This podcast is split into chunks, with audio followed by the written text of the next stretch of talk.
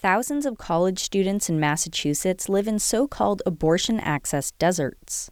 Not one health center in the state of Massachusetts at a public university offers abortion pills at this point. That's Carrie Baker, a professor of women and gender studies at Smith College. Her research showed that students at Massachusetts public colleges would have to travel an average of 19 miles to get to the nearest abortion clinic. Most of them don't have cars, so they'd have to spend hours on public transportation.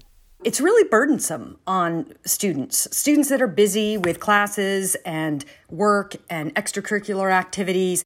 Baker estimates that somewhere between 600 and 1,000 students at Massachusetts public colleges need abortions every year, and she says state universities could easily offer medication abortions at their campus health clinics.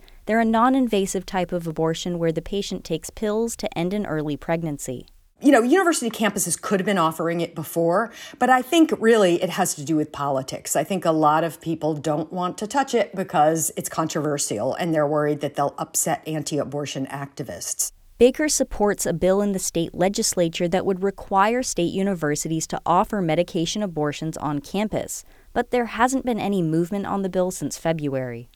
I think that abortion access is really important everywhere, all of the time.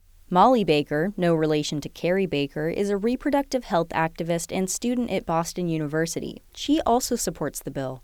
It can really help people make it through without having to tell their parents and things like that when you're able to access these types of things in places like student health centers.